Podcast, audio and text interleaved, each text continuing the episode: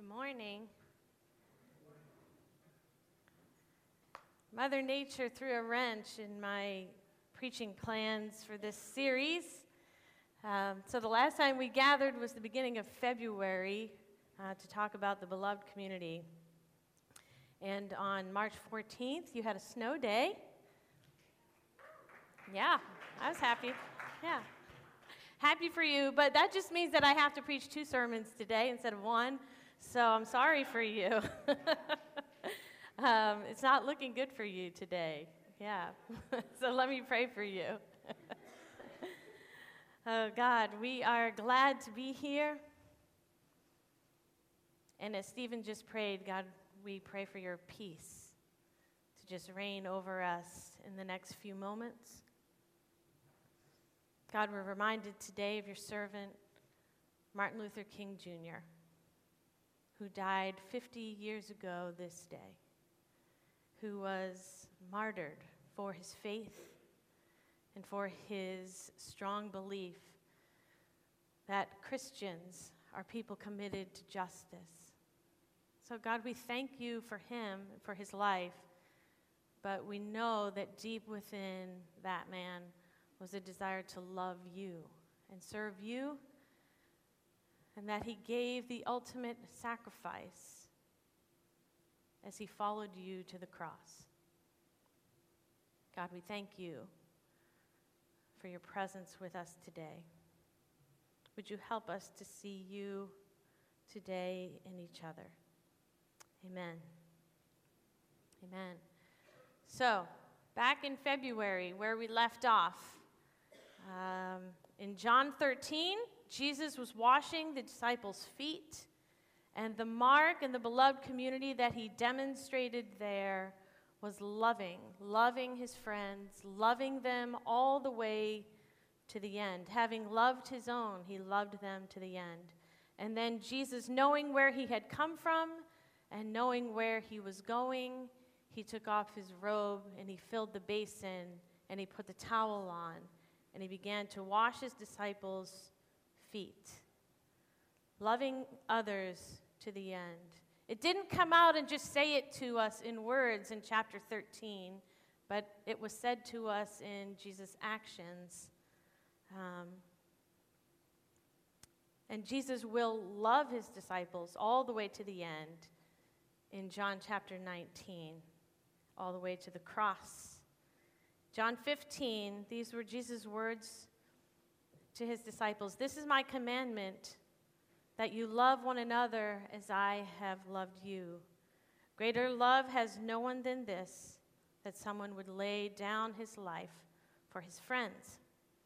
So today is the final sermon in our series in the beloved community, and we're going to look at first the final mark, the mark of the cross.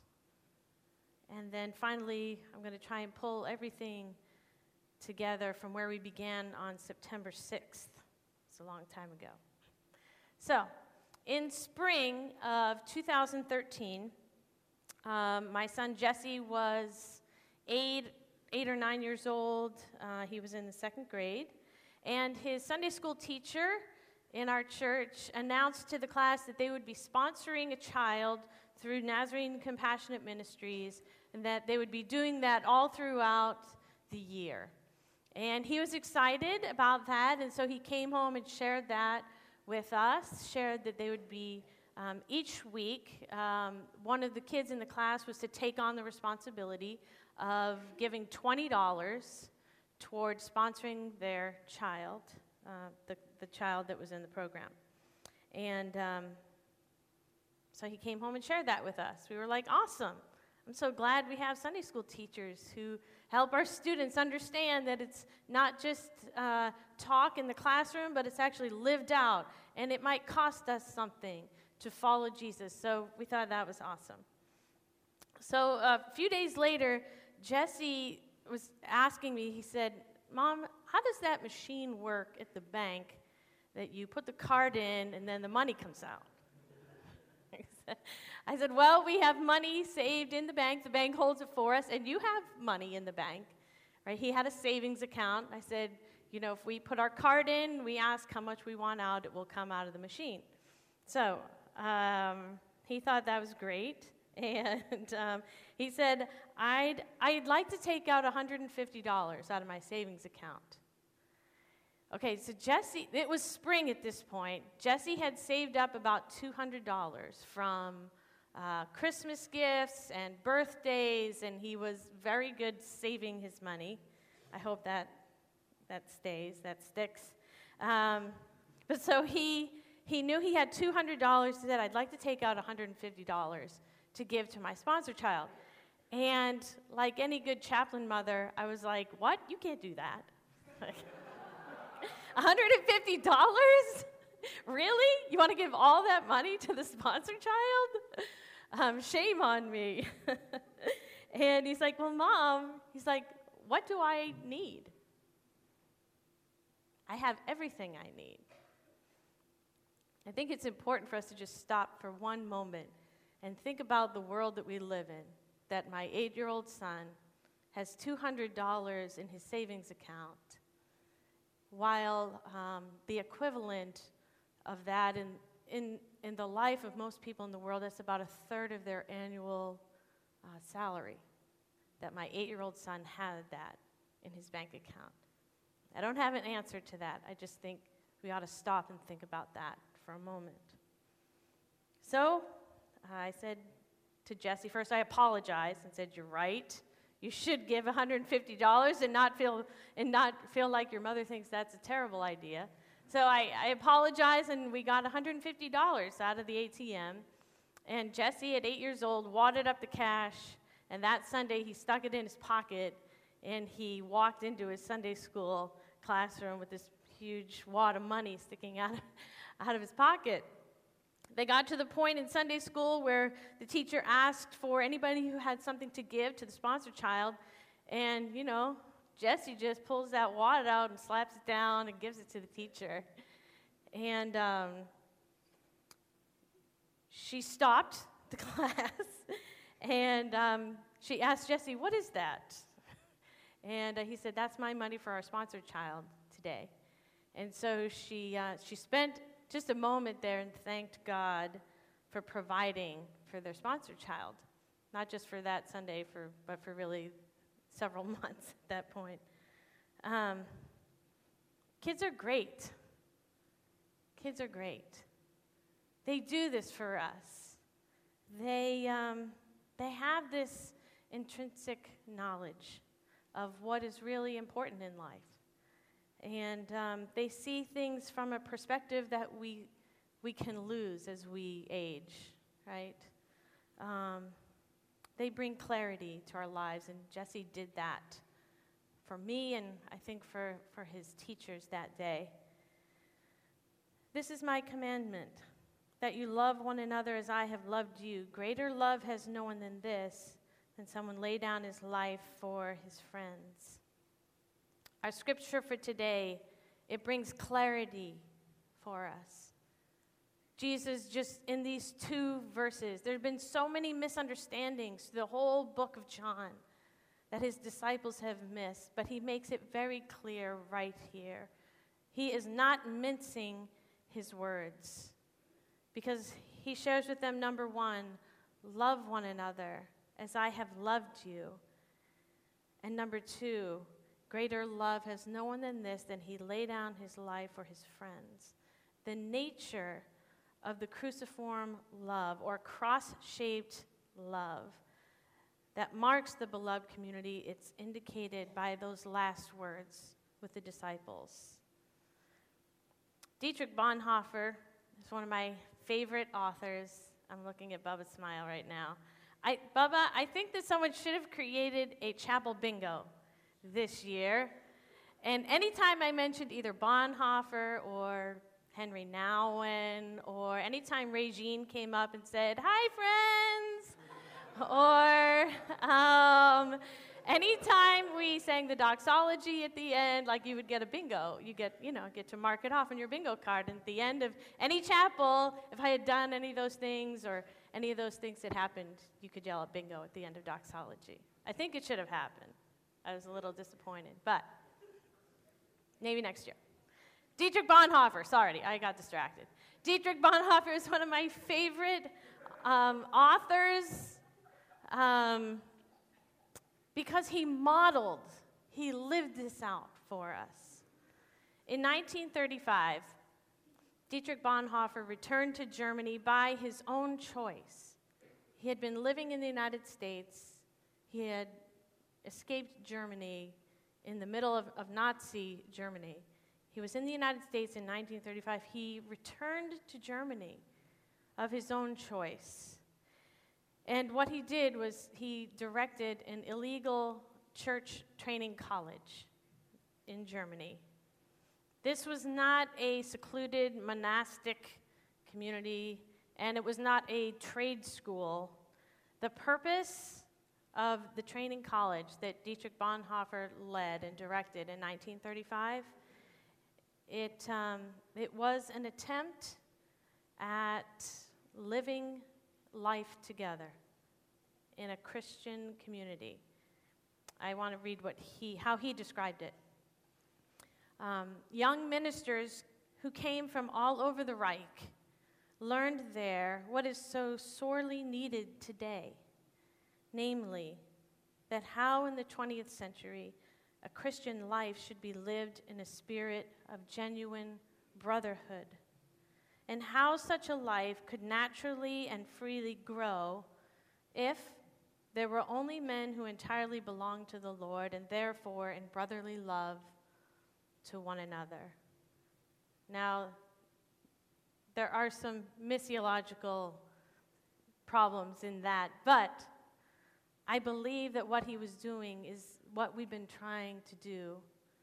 He was trying to help a group of men figure out how to live as the beloved community. Five years later, in 1940, the college was closed down by the Gestapo, and Bonhoeffer himself was eventually placed in a Nazi prison camp. But he never regretted his decision, not even in prison. And he wrote this many years later I am sure of God's hand and guidance you must never doubt that I am thankful and glad to go the way which I am being led. My past life is abundantly full of God's mercy, and above all sin stands the forgiving love of the crucified. To deny oneself is to be aware only of Christ, to see Him only going before us, and no more the road which is too hard for us. He leads the way. Keep close to him and take up his cross. On April 9th, Dietrich Bonhoeffer, in 1945, he was martyred for his own faith. Greater love has no one than this, that he would lay down his life for his friends. At this point in our series of Living as the Beloved Community, I hope that some of you are asking this question Why would I want to be a part of the beloved community? What is it? What is it about the beloved community that would compel me to abandon the life that I am currently living for something different? I hope that some of you are asking yourselves that question. Our God is a God who bears. Jesus Christ, God's Son, bore flesh. He bore our sins, and He bears the cross. And in the same way, Jesus invites us to bear the cross with Him. We can, if we choose, we can shake off the cross. We can choose not to bear it. But in doing so, it means that we will uh, carry another cross, we will bear another burden, the burden of ourselves. Right? We will take on the yoke of ourselves. But Jesus invites us to all who are weary and heavy laden to take his yoke upon us because his yoke is easy and his burden is light. And so this is it. This is the final distinguishing mark of the beloved community, the mark of the cross. It is the distinguishing mark of Christianity Jesus Christ crucified. There is no other ancient world religion, no other deity, no other God, no other divine being that is marked by the crucifixion. It is exclusive to the Christ of Christianity. Why would I want to be a part of the beloved community where the Christ of Christianity is crucified on a cross? Why? What is it that means that would mean so much that I would give up the way that I am living in exchange for being a part or being called God's beloved, being a part of the beloved community? Have you ever been driving down the road and the person oncoming has on their high beams? Yeah, we've had that happen. And you try to give them ben- the benefit of the doubt, right? Maybe they didn't realize that their high beams are on. Um, so, you know, you, you flash your high beams and, and hopefully they get the message that they need to turn theirs off. But sometimes they don't, whether it's just ignorance or they didn't see it or they, they just are going to leave their high beams on. They don't care that you're coming onto them. It's, and so, what do we in response to that, okay, you've given them the benefit of the doubt, you've shined your high beams, and, and they haven't turned them off, and so what do we do? We turn on our high beams. I'm going to get you, right? You think you can come, you can leave on your high beams. Now I'm going to blind you, so we're both blinded now, driving towards each other at 60, 65, 70, right, Mike? Miles an hour, and neither of us can see. We do that. We do that. What is that about us? Martin Luther King Jr., he recalled driving one night from Atlanta to Chattanooga with his brother, A.D., who was at the wheel. And he shares most of the cars in the opposite lane coming towards them failed to dim their lights. And so his brother angrily vowed, I'm going to keep on my high beams in retaliation. And Martin Luther King Jr. looked at his brother and he said, Don't do that. Don't do that. There will be too much light on this highway and it will end in mutual destruction for all of us. Somebody has got to have some sense on this highway. Now, I don't know that he said it in those specific words. I know if, if I were sitting next to my brother, I might, I might be, don't do that, you idiot, right? That would have been, but they, it sounds nice, right? There would be too much destruction for us all. I, I, shouldn't, I shouldn't insinuate that. Maybe that's the way he said that. But he was sharing this with his congregation, the Dexter Avenue Baptist Church in Montgomery, Alabama, during a 1957 sermon. And he shared this Someone, someone must have enough sense to dim the lights. That is the trouble isn't it? That as all of the civilizations of the world move up the highway of history, so many civilizations, having looked at other civilizations that refused to dim the lights, that they decided to refuse to dim theirs. More than half a century later, in a world full of controversial politics,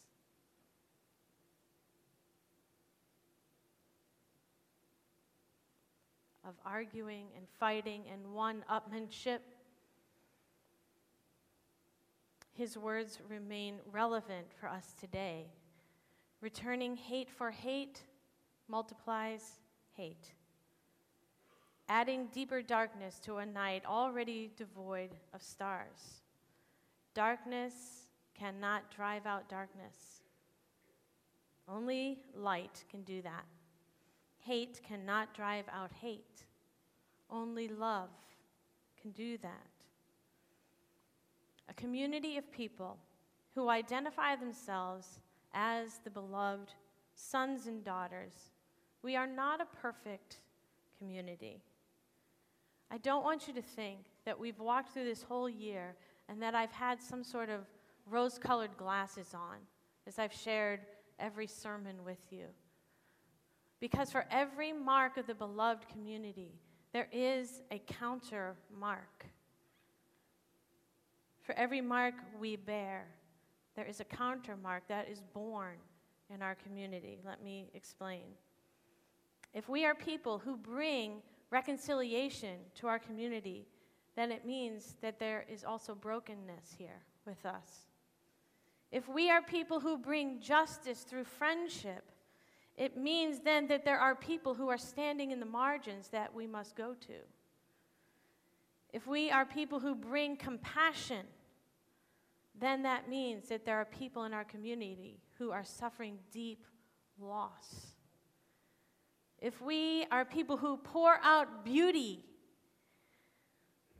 then there must be spaces here among us where there is either a vacancy, a loss, an absence of beauty, or where evil has taken that place. And if we are people who bear the cross to live, then we also bear the cross in surrendering everything there. But this is the community that we are. We don't get it right every moment of every day. As Jeff Kirksey shared with us at some point this semester, we become the beloved community by being the beloved community. The chapel theme was not hoping to live as the beloved community or praying to live as the beloved community. I actually thought of those words. And it's not that we don't hope for it or that we don't pray for it, but I really wanted us to hear this. I wanted you to hear this. I chose to declare it this way that we are living as the beloved community here. It takes the day in, day out practice of living reconciliation, justice, compassion, beauty, and surrender to the cross to live this way. This is who we are. And I have seen it here. I saw it in my second grader who gave his savings to sponsor a child. I've seen it in staff and faculty who want to make things right, who, um, who work towards reconciliation when things are broken. I've seen that here. I've seen students who dance with friends who are different. We have seen people in our community who sit with dying people, right? We have seen that happen this year. We have seen people walk dogs and bring food to people who are dying. We watched that happen this year. We have seen beauty poured out in chapel and in cove, right? Where we worship and dance and create art and pray. We have seen that happen this year. In people here on campus who get this, I have seen this that all of this is possible only when, when we put our whole selves, all that we do, all that we have, all that others say about us, all that has been done to us, all of that is only possible when we take all of that and we put it at the foot of the cross. I'm not sure what kind of life you are currently living or what it is that you're saying to yourself today is worth holding on to. But I'm asking you this morning to listen to the voice of God, who may be saying to you, Are you tired of identifying yourself as something other than God's beloved? Are you tired of that? I believe that God is speaking to some of us today to bring that, to bring the person that you are, the person that falls short of seeing yourself as God's beloved.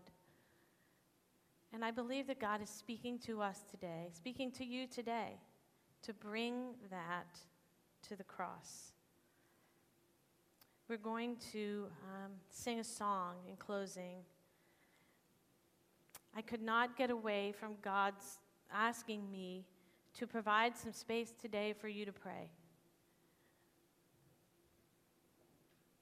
And so, as they sing, I want you to ask yourself this question Is God speaking to you this morning? Is He inviting you to let go, to leave it, to surrender it, to put it down? The identity that falls short of knowing yourself as God's beloved son or daughter. Thank you.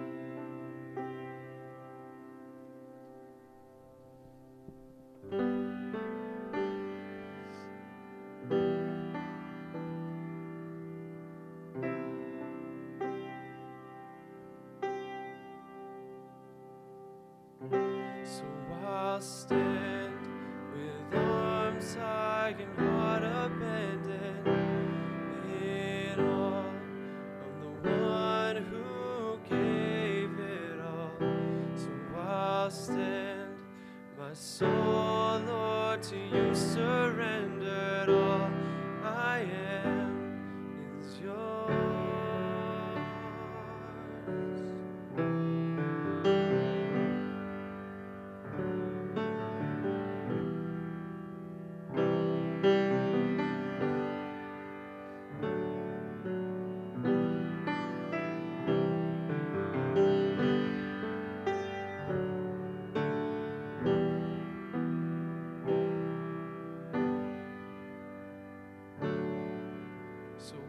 can I say?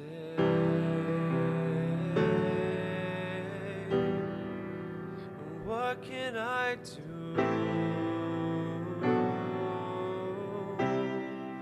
But offer this heart, oh God, completely to you. So what can I say?